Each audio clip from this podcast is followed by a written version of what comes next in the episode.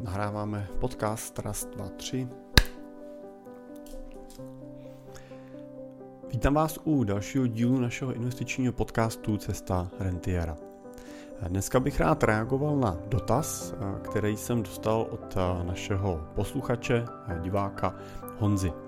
A Honza se ptá na takovou docela zajímavou otázku a to je, Ehm, z jakých investic ehm, vlastně lze čerpat eh, v tom rentierském období rentů a jak je vlastně ideálně třeba kombinovat. Ehm, moje jméno je Jiří Cimpel a jsem privátní investiční poradce a majitel společnosti Simple a partneři, kde jako investiční poradci pomáháme našim klientům na jejich cestě k rentě a následně jim tu rentu taky pomáháme dlouhodobě čerpat tak, aby jim nikdy nedošla. A typicky pracujeme pro investory s portfoliem v desítkách milionů korun, ale pro spolupráci s námi je možné začít už od 3 milionů korun výše. Tak eh, jak je to teda s těma eh, investicema, které umožňují rentu průběžně čerpat a vyplácet? Protože samozřejmě ne úplně každá investice to umožňuje a ne úplně každá investice třeba i umožňuje potom eh, případný snadný odkupy od prodeje na nějaký čerpání. Typicky třeba, když si koupíte, když si koupíte cihlu zlata, kilovou a bude to jediná vaše investice, tak těžko budete každý měsíc z té daný kilový cihly odřezávat, odřezávat nějaký kousek na to, abyste mohli zaplatit svoje účty. Takže ne úplně každá investice, anebo ne úplně v každém formátu je ta investice pro tu rentierskou bázi vašeho života vhodná. tak pojďme to vzít postupně. Častou částí renty u některých rentierů bývá dividenda z jejich podnikání nebo z jejich firmy. To je hodně často vidět třeba v zahraničí, kde můžeme vidět velké množství úspěšných rodinných firm, což můžeme třeba definovat jako firmu, která je vlastněná nebo třeba řízená rodinou. V té firmě je účastno více generací než jenom ten zakladatel. To znamená, často jsou tam zakladatelé, jejich děti. No a v těch opravdu úspěšných firmách rodinných potom působí ještě víc generací. To znamená, už jsou tam pak třeba vnoučata, pravnoučata, zakladatelé a tak dále. Je tam, je to scénář, který je samozřejmě vděčný a zajímavý, protože když se to podaří, tak a takováhle investice má obrovský potenciál stmelovat rodinu a spojovat ji dohromady. Často vlastně se kolem těch rodinných úspěšných firm vytváří různé technické a právní struktury, které vlastně pomáhají ten majetek chránit i v tom mezigeneračním přesahu a i v těch chvílích, kdy už tady ten zakladatel není. Protože samozřejmě jinak se řídí firma ve chvíli, kdy ji řídí nebo minimálně vlastní ten, kdo ji založil, vybudoval, dobře ji zná, lidi znají jeho. No a jinak se ta firma samozřejmě řídí a spravuje ve chvíli, kdy ten zakladatel tady není a na jeho místě nastoupí jeho, na jeho místo nastoupí třeba jeho tři děti, což sebou samozřejmě přináší řadu rizik. No a ještě jinak se řídí ta firma, když do ní vstoupí už nejenom ty jeho tři děti, ale vstoupí tam jejich každýho třeba tři děti a těch vlastníků a najednou je devět a takhle můžeme pokračovat, pokračovat dál. Takže každá ta fáze toho předávání má svoje specifika, má svůj formát, často se vlastně podkládá ta, ta vlastnická struktura vlastně nějakou třeba rodinnou ústavou a takzvaným family government s nějakýma rodinnýma vlastně pravidlama, na kterých se ta rodina shodne, jak ten majetek budou spravovat, jak budou z něj čerpat nějaký dividendy, jak si je budou rozdělovat a tak dál. A taky samozřejmě to, jak budu tu firmu řídit, protože není výjimkou, že se třeba v řadě těch rodinných ústav potom nebo firmních ústav objevuje to, že ta rodina nepracuje ve firmě, že vykonává roli vlastníka, ale že ty jednotliví členové vlastně nejsou třeba zaměstnanci, nejsou v řízení a tak dál.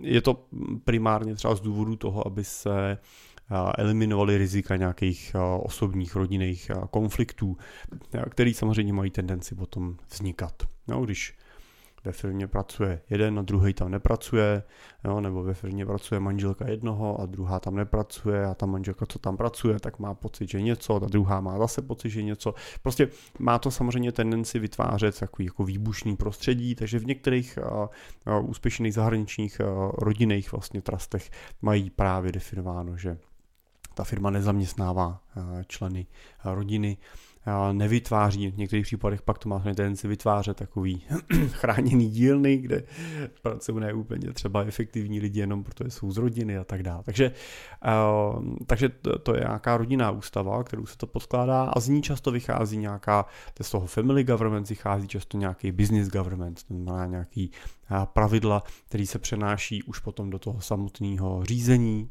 do toho samotného výkonu třeba vlastnictví.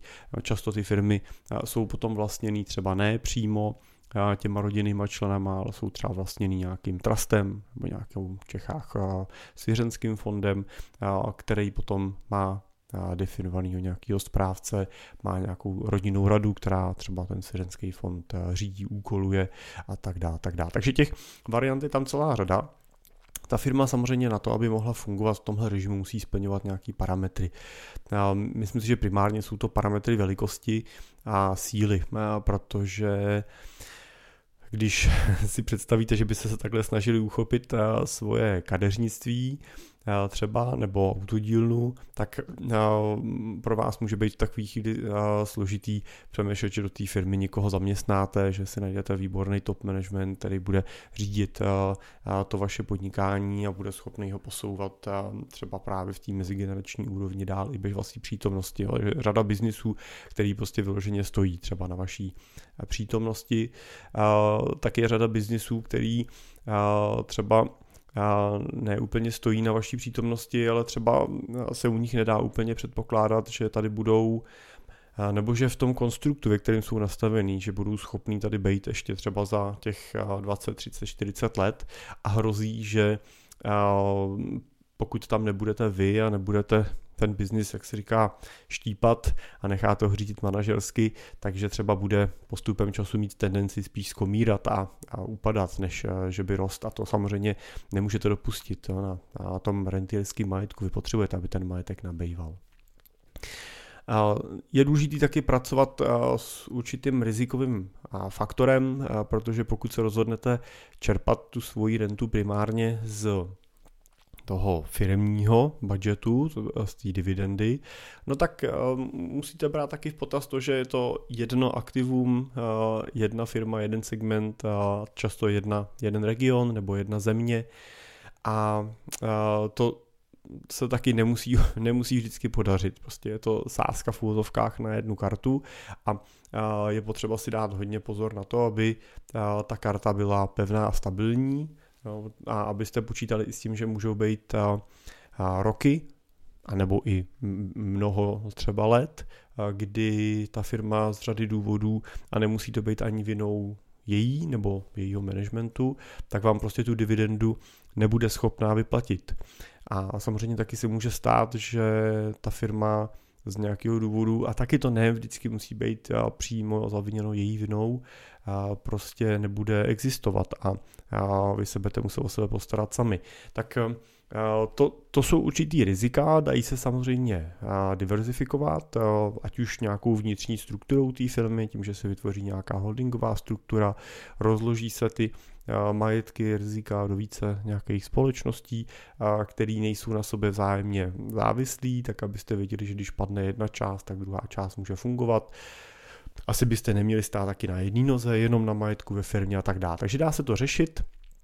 Firma může být pomyslnou zlatou husou, která, nebo nebude zlatou husou, ale husou, která snáší ty zlatý vejce a dokáže vlastně tu vaši rentu naplňovat dlouhodobě. Takže to je téma, téma nebo jedna varianta, varianta číslo jedna, to je dividenda z vlastní firmy, z vlastního podnikání.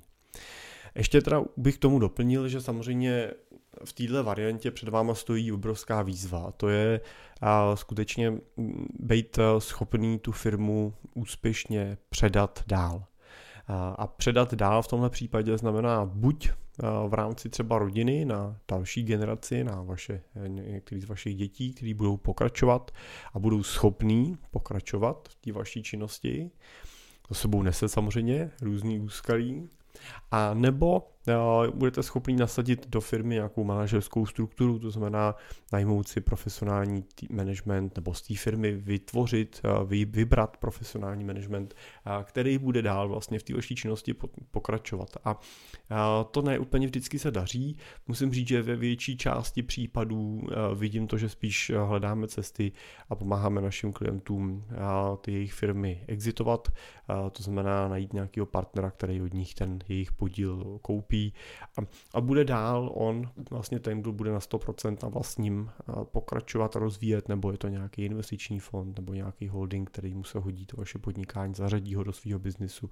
Tak to je, statisticky je to častější případ, protože v řadě těch pohledů je míň rizikový. Jo, vy, vy vykešujete, jak se říká, celou tu majetkovou podstatu dostanete prostě peníze a ty můžete zase znova reinvestovat, rozkládat a tak dále. Takže je to častější, ale když se to podaří, tak je to moc hezký. To předání. A druhou variantou nebo druhým typem investic, který umožňuje čerpat rentu, tak jsou nájmy z nemovitostí. To je, bych řekl, velmi minimálně v první fázi přípravy na rentierský život, tak je to podle mě jedno z nejčastějších aktiv, který budoucí rentiéři volí. A protože je to samozřejmě tak, že když chcete budovat firmu, tak to trvá taky to trvá teda velmi dlouho, podobně jako u těch nájmů a musíte mít nějaký nápad, musíte mít nějaké schopnosti a tak dál. U toho budování nějakého nemovitostního portfolia ty požadavky nejsou zas tak vysoký, nebo ne, minimálně v té první fázi a dává vám to větší prostor k tomu v čase. Tu svoji schopnost budovat to nemovitostní portfolio, rozvíjet tak, jak roste. Když prostě koupíte první byt, dáte tam prvního nájemníka, uděláte samozřejmě spoustu chyb, stojí vás to samozřejmě často spoustu peněz, ale není to úplně likvidační, není to úplně fatální. Oproti té firmě ta nemovitost přece jenom má větší šanci, že tady ještě bude za 20 let u těch firm. Ta statistika, když začínáte podnikat, tak je tvrdá a, statisticky víte, že naprostá většina těch firm se nedožije horizontu 20 let. Já třeba jsem toho sám příkladem, protože mám třetí firmu a teprve ten třetí pokus už byl úspěšný, ty předchozí vlastně z řady důvodů, můžeme od nich někdy natočit nějaký podcast, když vás to bude zajímat, tak se úplně ne. My nevydařili nebo nedošli, nedošli k tomu cíli, ke kterému byli směřovaný a postupně vlastně skončili, anebo dneska už jenom třeba bez země, ale už jenom třeba přežívají. Takže u těch nemovitostí to trošku snaží, protože tu nemovitost přece jenom můžete pojistit proti nějakým rizikům. Ona je většinou součástí nějakého třeba celku, když to je nějaký byt, takže se o tu nemovitost jako takovou stará třeba někdo za vás, nějaký združení vlastníků, třeba udržuje prostě tu schránku té vaší nemovitosti ty investice na tu údržbu nejsou zase tak vysoký, nebo potřebujete nějaký, nějakého zaměstnance, který se o to stará, zvládnete to dělat i vy sami při práci a tak dále. Takže má to samozřejmě velké množství výhod, Um, samozřejmě, že má, mají nemovitosti i svoje nevýhody. Podobně jako u toho, uh, podobně jako u toho zlata, uh, ne úplně snadno můžete ubrušovat kousek té nemovitosti. Když potřebujete trošku víc peněz, než vám ten nájem je schopný dávat, tak uh, to není úplně, uh, úplně snadný. Prostě nemůžete úplně 5% té nemovitosti prodat. Musíte ji případně prodat celou, uh, koupit jinou a tak dále. Uh, Další faktor u nemovitostí samozřejmě jsou nějaký, nějaká pracnost s daněma.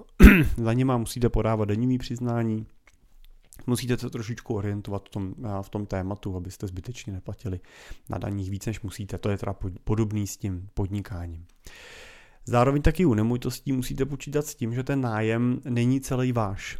A vy sice dostáváte nájem od nájemníka, zaplatíte z něj fond oprav, zaplatíte z nějaký energie, zbytek vám zůstane, ale pokud chcete tu nemovitost spravovat dlouhodobě a pokud chcete, aby byla součástí toho vašeho rodinného rentierského bohatství ještě za 15-20 let, tak musíte s jistotou počítat, že do ní budete muset nějaký prostředky vkládat zpátky.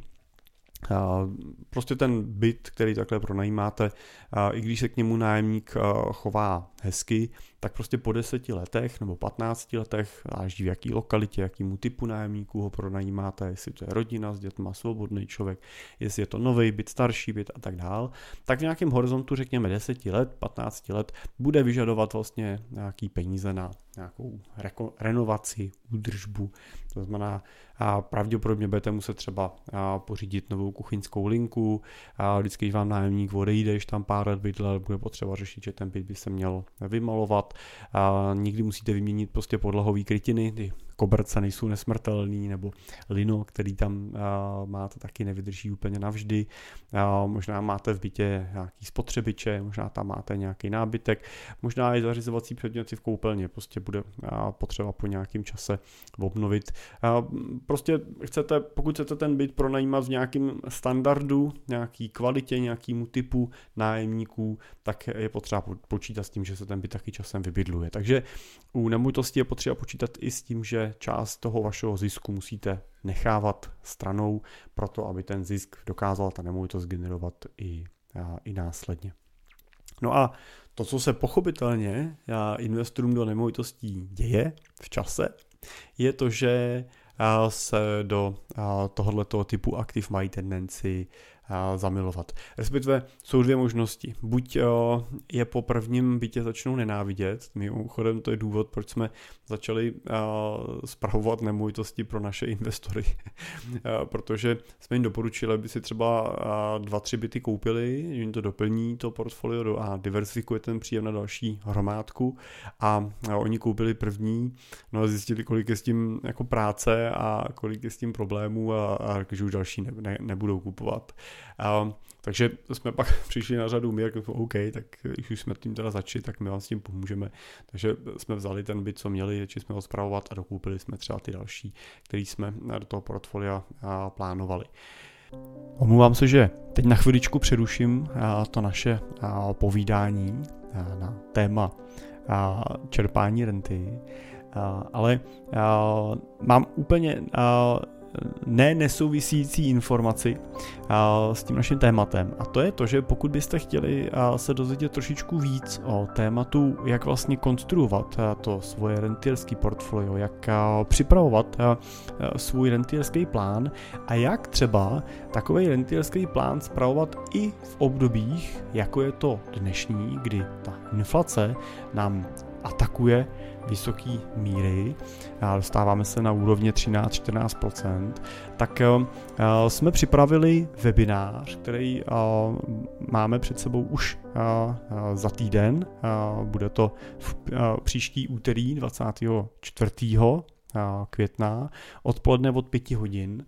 A na tom, na tom webináři se přesně na to téma tvorby a zprávy rentierského plánu chceme bavit.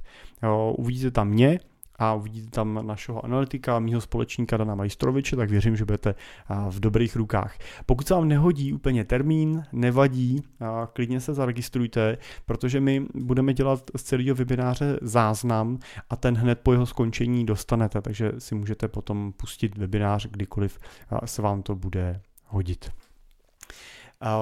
Jinak bude určitě prostor k tomu, abyste nám pokládali otázky. Pokud byste nemohli být live, tak nám je můžete poslat dopředu, my se na ně budeme snažit odpovědět a pokud budete naživo, tak stačí potom jenom přes chat, který budete mít k dispozici napsat svůj dotaz a my na něj určitě v průběhu webináře odpovíme.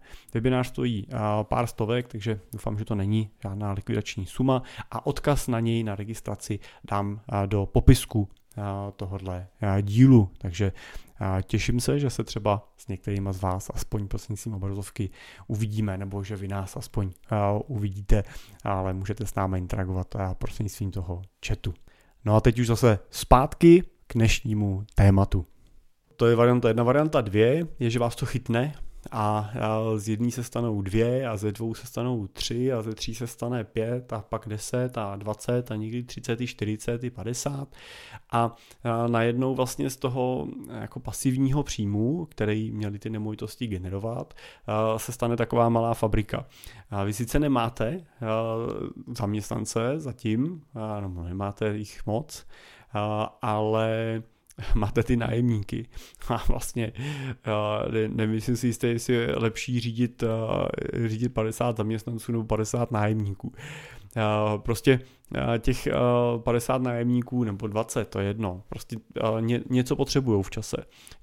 Ta pravděpodobnost, že se vám na tom bytě něco rozbije, odejde kotel, přestane fungovat nebo splachovat záchod, začne vám zatejkat, rozbije se spotřebič, něco tam někomu vyteče, praskne, začne mít třeba problémy v práci a nebude moc platit nějakou dobu nájem, rozvedou se, umřou, vožení se, nebo prostě chtějí jenom jako odejít, vyměnit, vyměnit byt a tak dál, tak je jich samozřejmě těch, ta, těch problémů, když máte byt eh, jeden, anebo jich máte 30, eh, no tak jich prostě 30 krát víc. To, to je přirozená věc. No a vy pak někdy prostě zjistíte najednou v jednom okamžiku, že neděláte skoro nic jiného, než že prostě čistíte záchody a, a vokapy, když máte baráky a sekáte trávy a, a tak dále, tak dále. Takže a, eh, já neříkám, že to je špatně a vůbec tím nechci říct, že se nedá vytvořit eh, perfektní systém na zprávu nemovitostního portfolia, nebo že nemůžete delegovat tu zprávu na někoho, kdo to bude dělat třeba profesionálně za vás a vy to nebudete muset řešit, ale je prostě potřeba počítat s tím, že čím víc toho máte, tím méně je to pasivní, jo, tím prostě víc práce s tím je potřeba a nebo tím je s tím spojeno a, a musíte kolem sebe vytvářet tým, který vám bude s takovou zprávou pomáhat. A ať už jsou takový ty odborné činnosti, jako to, že prostě potřebujete mít nějaký realitáky, který vám pomáhají pronajímat nebo nakupovat nebo prodávat, potřebujete mít dobrýho právníka, který vám pomáhá řešit spory a připravovat smlouvy, tak aby ty spory nevznikaly. Potřebujete mít samozřejmě nějaký techniky, někoho těma rukama to bude dělat, hodinový manžele, instalatéry a tak dále, tak dále, prostě který potom výjíždějí a připravují zedníky, když prostě ten byt kupujete, malíře a tak dále, když ho přebíráte a tak dále. Takže stává se z toho prostě samozřejmě postupem času podnikání. Takže Nemovitosti mají tu výhodu, že oproti tomu podnikání můžete si je pojistit, to znamená hodně těch rizik, eh, které jsou s nimi spojený, vyřešíte tím. Eh, mají samozřejmě eh, pak některé nevýhody a to je to, že prostě po vás vyžadují tu pozornost, ne úplně vždycky se dají plně delegovat nebo jsou úplně na ty majitele, ty vlastníci ochotní úplně delegovat jako tu činnost a tu činnost dál, vytváří nějakou lokální závislost nebo lokální pouto k nějakému místu, prostě máte je v České republice, no tak jste prostě vázaný České republice.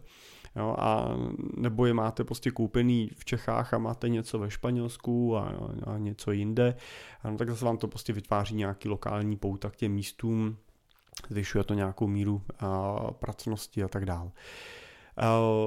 Mají nějaký daňový aspekty, které je potřeba vzít potaz, takže je potřeba aspoň nějaká základní orientace a ta, ta renta prostě je daná tím, za kolik to dokážete pronajímat.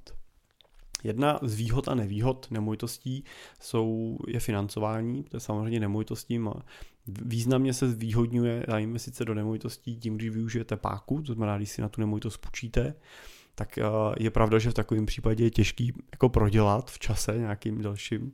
Skutečně ten pákový efekt eh, vám obrovský ten potenciál toho výnosu zvýší. Jednoduše spočítáno, když platíte 20% akontaci a 80% si půjčíte a dojde k nárůstu ceny a byt stál 10 milionů a cena vyroste jenom o 1% meziročně, tak to 1% je 100 tisíc.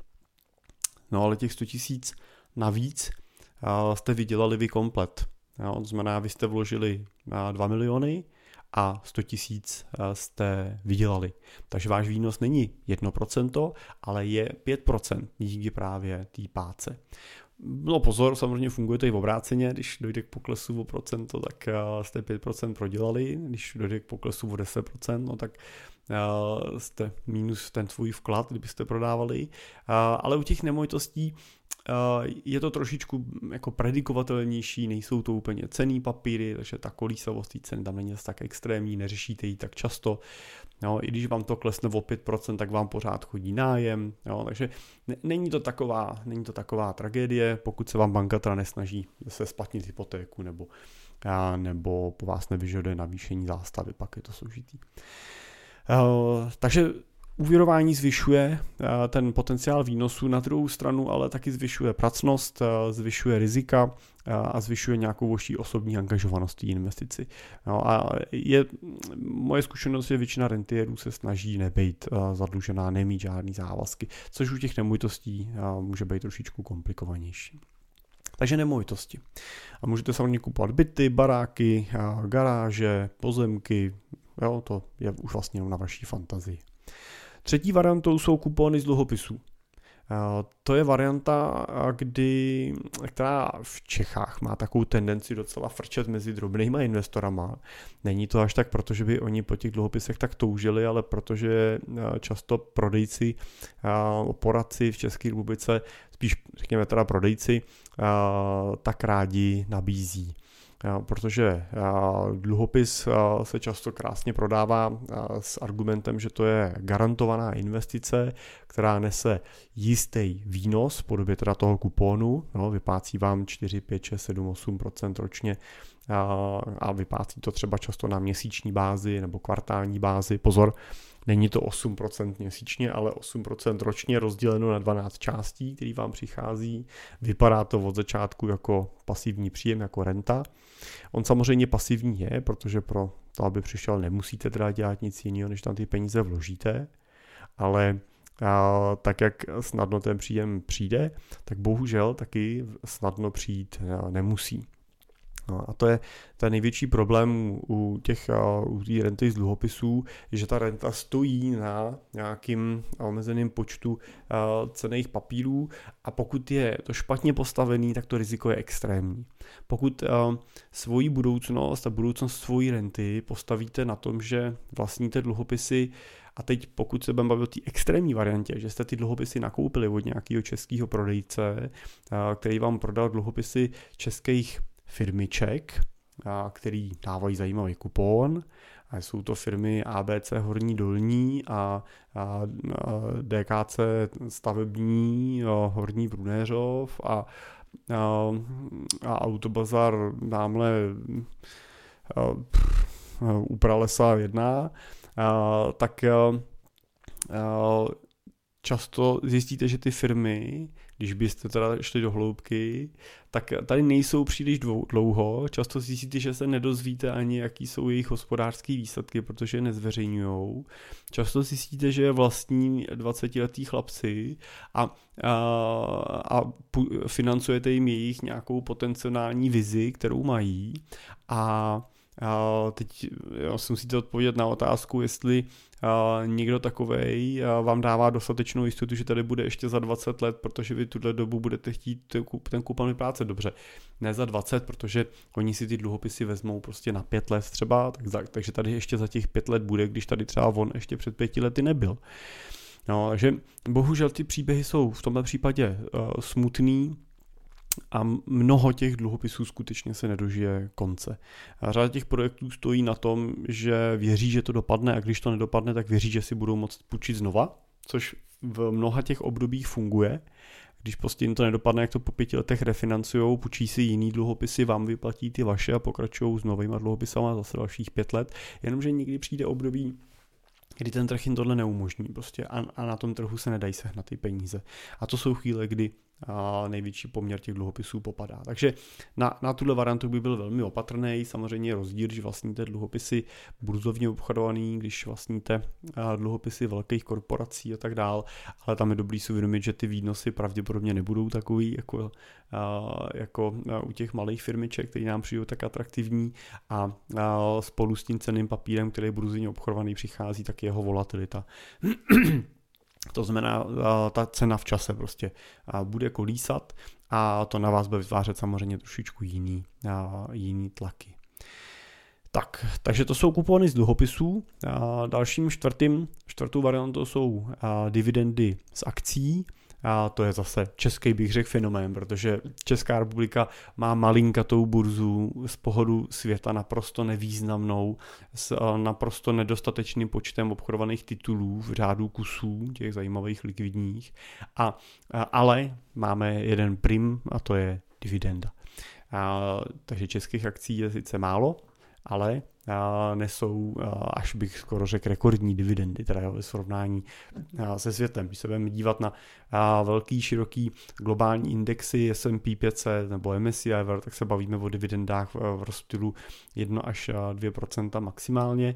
A když se díváte na český dividendový tituly, tak se většinou díváte na dividendu v řádu 5% plus, jo, 5, 6, 7, 8%. A často jsou to velký, šikovný, úspěšný, bezpečný celkem akcie a firmy. No a pro český investora samozřejmě výhoda, když vyplácí na česká akcie dividendu českému investorovi, tak ji rovnou zdaní, odvede srážkovou daň vlastně těch 15% z té dividendy za investora a investor už nemusí tuto dividendu dokonce ani uvádět v daňovém přiznání, takže je to opravdu bez, bezpracná záležitost. No, je to krásná pohádka a pokud bude fungovat tak, jak funguje teď, tak vlastně by nebylo o čem přemýšlet a můžete si prostě nakoupit akcie českých společností. No ale i tady přichází důležitá otázka a to je, bude ta pohádka takhle pokračovat a je český rybníček s pár titulama dostatečně bezpečným přístavem pro, váš, pro vaše rodinné bohatství. A pokud máte 500 tisíc korun a, a fandíte Česu, a tak vaše renta samozřejmě stejně asi nebude celá postavená té akci a budete, mít, budete muset kombinovat třeba svůj příjem z dividend s příjmem z důchodu a ta dividenda je spíš takový přilepšení. Dobře, proč ne, asi si možná nemusíte komplikovat zásadně život. Pokud ale chcete budovat třeba mezigenerační rentierský portfolio, pokud eh, je váš majetek v desítkách milionů korun, nebo i ve vyšších milionech korun, máte třeba 8, 9, 10 milionů, tak eh, pak eh, je už ta sázka na jednu kartu, což nemusí být jedna dividendová akcie, ale je to jeden region, jedna země, jedna Česká republika, jedna česká koruna, tak už je samozřejmě rizikem. A s čím delším horizontem to portfolio budujete, tím větším je rizikem. Jo, když se budete na to portfolio dívat v horizontu ne pěti let, ale deseti, patnácti, dvaceti, ale my dneska řešíme rentierský plány s klientama, tak oni začínají čerpat rentu třeba v 50, někdo v 60 letech a i v těch 60 jste schopni se dívat na to vaše portfolio s horizontem třeba 20 let nebo 30 let, jo, do 80 až třeba 90 let není dneska výjimečný horizont a pokud je to vaše portfolio dostatečný, máte děti, tak často se na něj díváte v horizontu potom vašich 20 let, 30 let, no ale pak dalších třeba 50 let a plus děti, takže v takovém horizontu je těžký vsadit ty peníze na jednu lokalitu, jeden region, i když v tom regionu sami bydlíme nebo možná o to víc, že v tom regionu často a, sami a, ty investoři bydlí a žijou, protože pak skutečně ten svůj majetek koncentrují prostě veškerý, a veškerý sem a to se ne úplně vždycky a, musí vyplatit. Takže to je trošičku riziko těch dividendových akcí. Druhá věc je samozřejmě taky to, že a, oni nesou dividendů v nějakém procentu, ale třeba typicky u těch českých akcí oni nerostou tolik, jako rostou ty jejich zahraniční konkurenti. Teď samozřejmě můžete argumentovat, že Čes vyspurtoval, ano, vyspurtoval, ale po kolika letech vyspurtoval na hodnoty, který má, no ale zároveň asi třeba u Česu sám pamatuju cenu, kdy stál 12 za akcí a bylo to bylo to, a tuším, že to bylo kolem roku 2005, nebo před rokem 2005, kdy stáli tuhle sumu a tu pořád ještě dneska nestojí. Jo, takže oni vyplácí dividendu, ale často tu dividendu vyplácí na úkor toho kapitálového růstu. To znamená, že vy i za třeba 20 let budete dostávat uh, dividendu třeba 6-7%, ale budete těch 6-7% dostávat pořád z podobné hodnoty akcie, takže nominálně bude ta výše té dividendy plus minus pořád třeba podobná, no a to už zase nedrží krok s inflací. Takže byste potřebovali, aby ten majetek vám vyplácel dividendu a zároveň vlastně postupně narůstal na ceně, tak aby i ta výše té dividendy držela krok s inflací. No a tím pátým uh, aktivem, pátým případ, příkladem, jak tu rentu čerpat, bych řekl, že je portfolio, který postavíte na průběžných odkupech. Což oproti všem těm předchozím variantám je trošku jiný v tom, že už vás tolik nezajímá ten průběžný výnos, který nese na, na nájmu, na dividendě, na kuponu z dluhopisů a tak dál. Ale uh, zajímá vás to, o kolik procent to vaše portfolio v čase roste. A vy realizujete ten výnos, realizujete tu dividendu tím, že každý rok kousek z té navýšené z té navýšené ceny odprodáte. Takže eh, zjednodušeně řečeno, pokud vaše portfolio zainvestujete třeba 10 milionů a na konci roku je hodnota toho portfolia třeba 10 milionů 800 tisíc, tak vy za 400 tisíc kousek toho zisku odprodáte a hodnota vašeho portfolia potom teda je po výběru 10 milionů 400 tisíc a ta se zase zhodnocuje v dalším roce, kdy si díky tomu, že vám takhle i ta hodnota majetku narůstá, můžete zase vybrat ne třeba 400 tisíc, ale vyberete si 420 tisíc, tak abyste postupem času vlastně drželi krok s inflací a nechudli jste jako rentiéři, to je samozřejmě smutný. A, tak, a takovýhle portfolio vlastně vám přináší větší flexibilitu a, a přináší trošičku větší bezpečnost v té diverzifikaci. Je to typicky cesta, kdy můžete využít třeba burzovně obchodovaný cený papíry a namíchat všechny ty předchozí aktiva dohromady. Můžete prostě nakoupit akcie, to znamená máme v portfoliu firmy, který generují nějaké dividendy. Můžete do toho portfolia nakoupit přes třeba cený papíry, může to být přes nějaký fondové struktury, ETF, anebo přes, přes, přes přímý akcie nemovitostních společností. Jo. Třeba typicky rejty jsou v Americe v indexu S&P 500 a patří mezi největší firmy americké, takže můžete koupit přímo ty nemovitostní trusty tak a, a participovat vlastně na růstu cen nemovitosti a na tom, že generují nájmy. Můžete nakoupit přes ty cený papíry dluhopisy, nebo můžete přímo koupit dluhopisy burzovně obchodovaný a mít je zahrnutý v tom vašem portfoliu. No, takže a teď je, je na vás, jak takový portfolio postavíte, jestli budete kupovat třeba přímý akcie, přímý nemovitostní akcie, přímý třeba dluhopisy a spravovat si takovýhle koláč vlastně, který a při větším portfoliu může obsahovat vysoké desítky titulů z celého světa, tak abyste byli schopní takový portfolio skutečně dobře diversifikovat.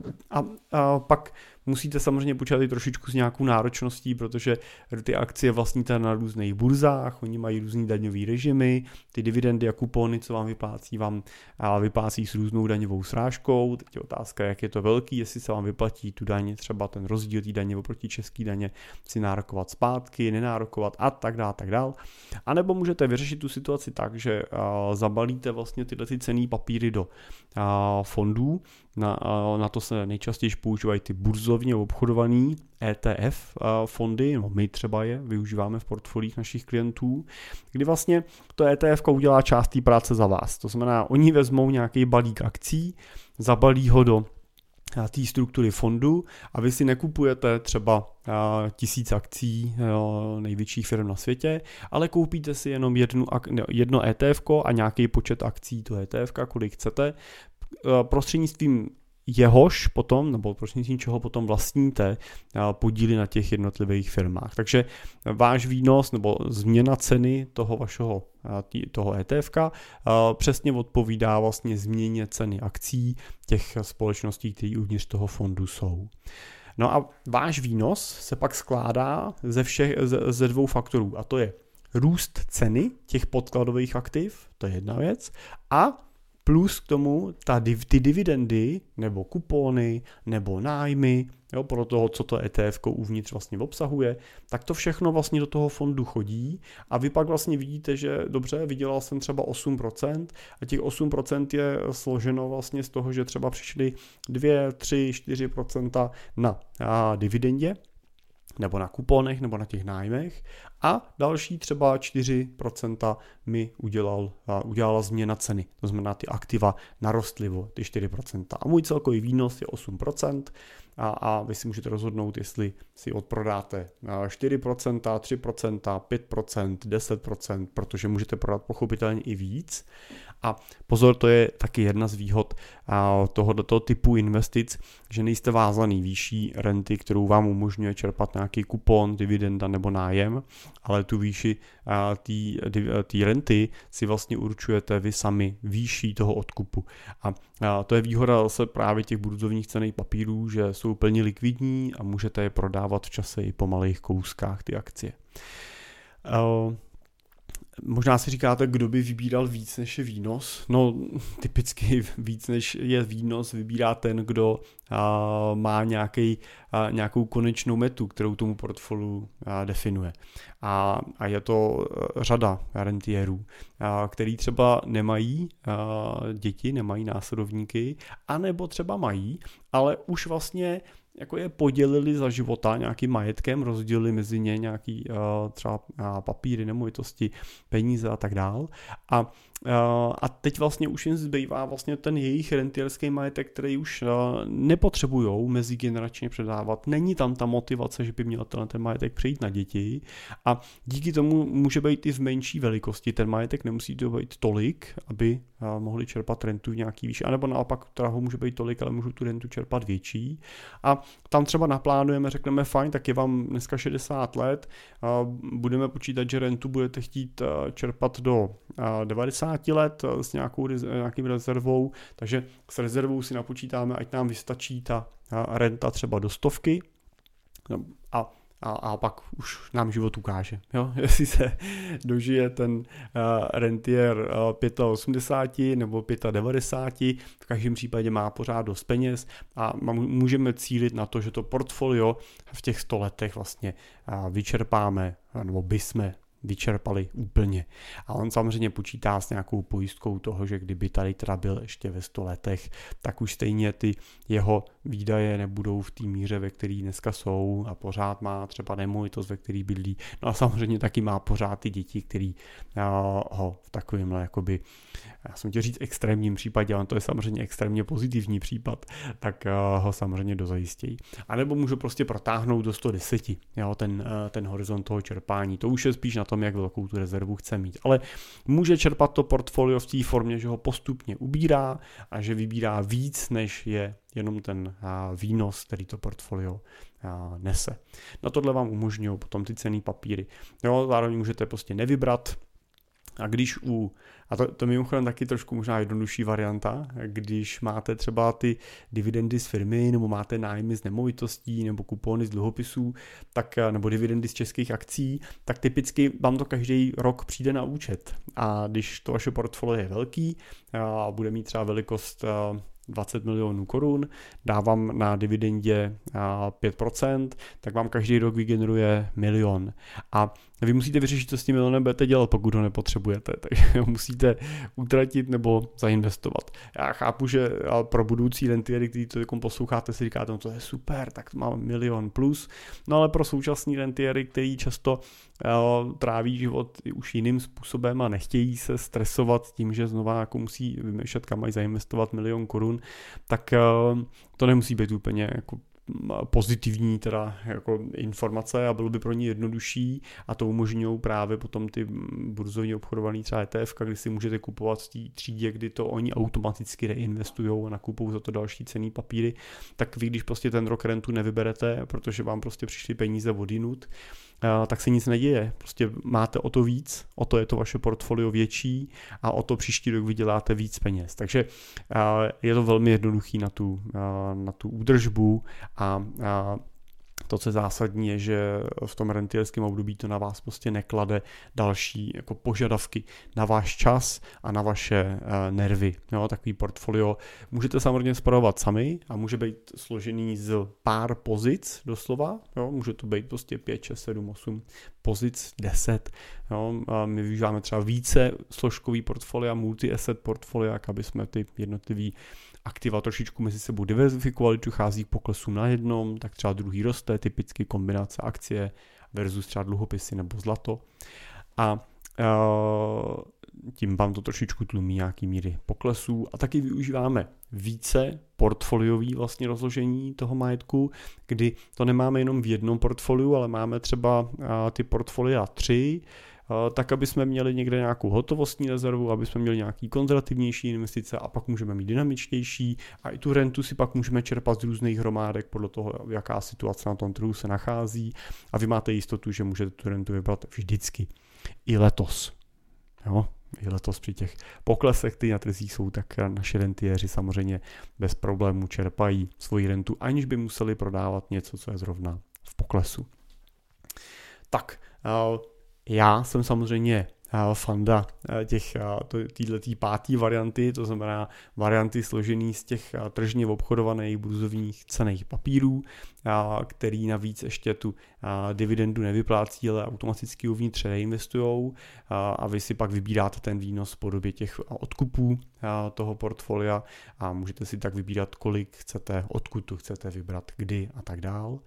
A mimochodem je to i v České republice daňově optimálnější varianta, protože ty dividendy vždycky daníte, minimálně 15% daní a dneska už to může být i těch, i to, ta vyšší sazba daňová a, a ty odprodeje cených papírů po třech letech danit nemusíte. Zatím samozřejmě se to může změnit, ale aktuálně to tak, že pokud ten cený papír držíte déle než tři roky, tak je úplně jedno, jaký zisk na ně máte, ale při prodeji to nejenom, že nedaníte, ale ani ho neuvádíte do daňového přiznání, takže s tím ani nemusíte mít žádnou práci daňovou nebo podávání daňového přiznání a tak dále. Tak, ale to, že já jsem fanda a to, že samozřejmě my se profesně specializujeme na tuhle kategorii, neznamená, že ty předchozí čtyři jsou špatný. Jo? Platí to, že správná je ta varianta, která nejvíc odpovídá vaší představě a vaší situaci, takže teď se nelimitujte tím, že já jsem řekl, že varianta číslo 5 je nejlepší, ale chtěl jsem rozebrat ty možnosti, které jsou a ukázat ten pohled, který na to mám já a který třeba vidím u našich investorů. Takže když je zopakuju ještě jednou, tak první možností pro čerpání renty jsou dividendy z vlastní firmy, kterou jste předali, manažerský řídí někdo jiný a vy jste jenom majitelský roli. A druhou variantou jsou nájmy z nemovitostí, který prostě spravujete a nesou pravidelný nájem. A jedna zkušenost moje je, že často slyším u starších investorů, že se snaží těch nemovitostí zbavovat, protože prostě je svazují, protože prostě je to nějaká hmota, která vás obklopuje, která po vás něco chce, která vyžaduje nějakou vaší pozornost a zodpovědnost a oni se snaží této závislosti, kterou na ně ten majetek vytváří, postupně spíš zbavovat. Opak to je samozřejmě u mladších investorů, kde zase naopak vidíme nadšení, jako proto mít v portfoliu něco fyzického, tak to je docela zajímavý pohled a já o tom často mluvím, tak můžete se vrátit k některému z předchozích mých podcastů, kde jsem na téma nemovitosti v portfoliu mluvil. Třetí variantou jsou teda dluhopisy a kupony z dluhopisů. A teď teda speciálně jsem myslel ty dluhopisy, takový ty různý český a podobně, kdy teda tam dáte 500 tisíc a ono vám to nese 5-6% ročně kupon. A zase mluvil jsem o tom, že to je rizikový, nebezpečný a že spíš bych se tomu vyhybal bohužel prostě se s tím na tom trhu setkáváme, setkávat budeme, protože řada těchto těch dluhopisových emitentů vyplácí naprosto pohádkový provize. A pohádková provize znamená, že jsou schopní vyplatit i třeba 10% tomu, kdo ten dluhopis zprostředkuje. No a to pak znamená, že když vám někdo prodá dluhopis za milion korun, tak dostane 100 tisíc provizi, ještě teda jemu je řečeno, že ta provize nejde z vašich peněz, protože vy třeba jako investor vstupní poplatek neplatíte u toho dluhopisu, že to platí oni, No ale, a, takže je to taky jako pohádkový, jo? je to a, prodejce vydělá super peníze, vy máte nějaký super kupon a, a ta firma dostala super peníze, no ale asi si musíte sami jako položit otázku, pokud ta firma je ochotná vám platit 8% na kuponu a, a zaplatit na začátku jednorázově 10% provizi nějakému sjednateli, tak jenom první rok je v tom za 18% vlastně nákladů toho dluhopisu. A ale to, to musí mít teda hrozně pohádkový biznis, jo, aby se jim tohle prostě dlouhodobě vyplácelo. Takže je to a v takovýchhle případech většinou jako relativně dynamická, riziková investice a často není jako podložená moc nějakou logikou. Speciálně v době, kdy vidíte, že si prostě ty velké firmy ty dluhopisy dokážou upisovat za malinkatý jako procenta. No, tak a, a Jo, a teď dneska jsou ty sazby větší, ale tohle byla doba třeba před rokem, kdy a, i na tom trhu si mohly ty firmy a, půjčovat od banky prostě za 0,0 nic úroku. Tak proč? No, protože jim banka nepůjčí, že? tak když jim banka nepůjčí, tak jim půjčí nějaký a, český drobný investoři. No. A bohužel to pak tak dopadá, takže pozor na to. Pátou variantu jsme říkali, čtvrtou variantu, pardon, jsou ty dividendy z akcí, typicky českých, prostě mám český portfolio, vyplácí mi to nějaký kupon, zase říkali jsme si, že to pak je všechno v jednom rybníčku, jedné variantě. Jo, pokud to je jedna z nohou, tak to nemusí být špatně, ale pozor na to, aby to byla noha jediná. A varianta pátá je varianta, kdy necílíte na ty aktiva, které vám vyplácí ty následné uh, kupony, nájmy, dividendy, ale nakoupíte si portfolio burzovně složený, ideálně třeba přes nějaký ty ETF fondy, a který, a, nebo to můžou být i klasický fondy, jo, pokud najdete takový, který nesou ten nadvýnos, což je teda posledních mnoho let velmi těžký a jich málo. A bohužel ten nadvýnos nesou chvíli a pak zase spadnou, tak uh, můžou to být ale i ty klasické fondy, třeba bankovní a tak dál, anebo ty ETF, když koupíte ty pasivní, indexový, tak uh, prostě máte jistotu, že nebudete mít ani nadvýnos, ani podvýnos, prostě, že oni budou vydělávat to, co vydělává ten trh. A to budete mít vždycky ten průměrný výnos toho trhu, tam budete mít vždycky pozor, to neznamená, že nemůže být v poklesu, jo? ale ten pokles bude odpovídat tomu, o kolik průměrně pokles ten daný trh, ten daný index, který to ETF kupujete. Tak Takovýhle portfolio vám dá podle mě větší flexibilitu v tom, kolik čerpáte, velkou bezpečnost v tom, že o ty peníze nepřijdete, pokud nepodlehnete někde svým jako emocím a nebudete prodávat v poklesu a tak dále, budete mít dobrý plán investiční, rentierský, tak to riziko, že o ty peníze přijdete, tam vlastně nehrozí a to si myslím, že je strašně zásadní, když investujete svoje životní úspory, abyste tuhle jistotu, a tuhle jistotu měli a, a abyste měli tu flexibilitu v tom, jak to budete čerpat. Tak, no tak to bylo takový uh, téma, musím říct, že pro mě zajímavý, že uh, děkuji Honzovi za ten dotaz, uh, sám jsem si uh, při tom vlastně, uh, při té přípravě na ten podcast některé věci vlastně dohledal a dal dohromady a, a ně, ně, a něco mi to zase uh, trošičku ujasnilo, tak doufám, že to bylo takhle užitečný i uh, pro vás.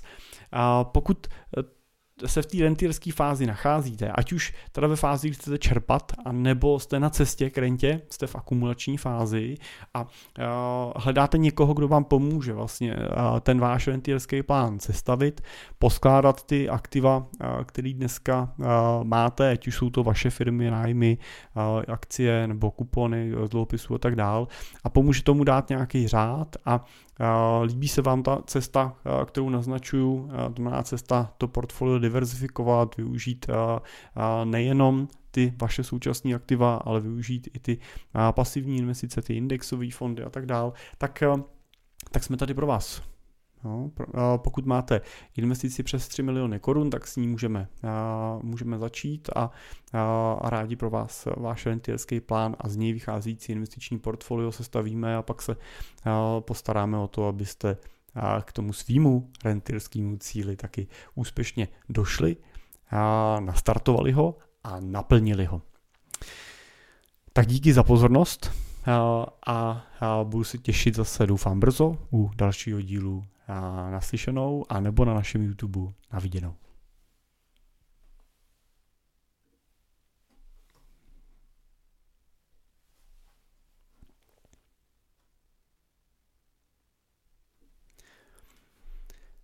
Mám pro vás jeden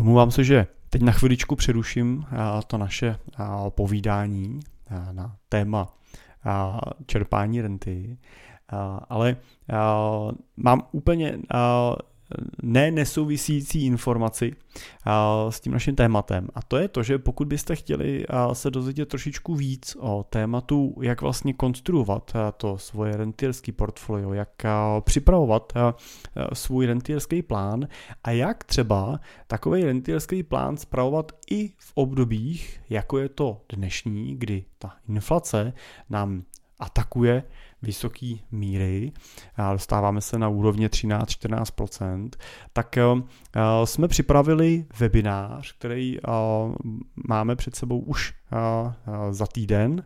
Bude to v příští úterý 24. května odpoledne od 5 hodin. A na tom, na tom webináři se přesně na to téma tvorby a zprávy rentierského plánu chceme bavit. Uvidíte tam mě, a uvidíte tam našeho analytika, mýho společníka Dana Majstroviče, tak věřím, že budete v dobrých rukách. Pokud se vám nehodí úplně termín, nevadí, klidně se zaregistrujte, protože my budeme dělat z celého webináře záznam a ten hned po jeho skončení dostanete, takže si můžete potom pustit webinář kdykoliv se vám to bude hodit. Jinak bude určitě prostor k tomu, abyste nám pokládali otázky.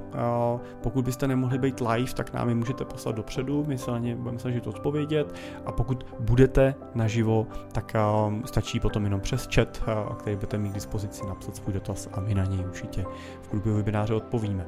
Webinář stojí pár stovek, takže doufám, že to není žádná likvidační suma a odkaz na něj, na registraci dám do popisku tohohle dílu. Takže těším se, že se třeba s některými z vás aspoň prostřednictvím obrazovky uvidíme, nebo že vy nás aspoň uvidíte, ale můžete s námi interagovat prostřednictvím toho chatu. No a teď už zase zpátky k dnešnímu tématu.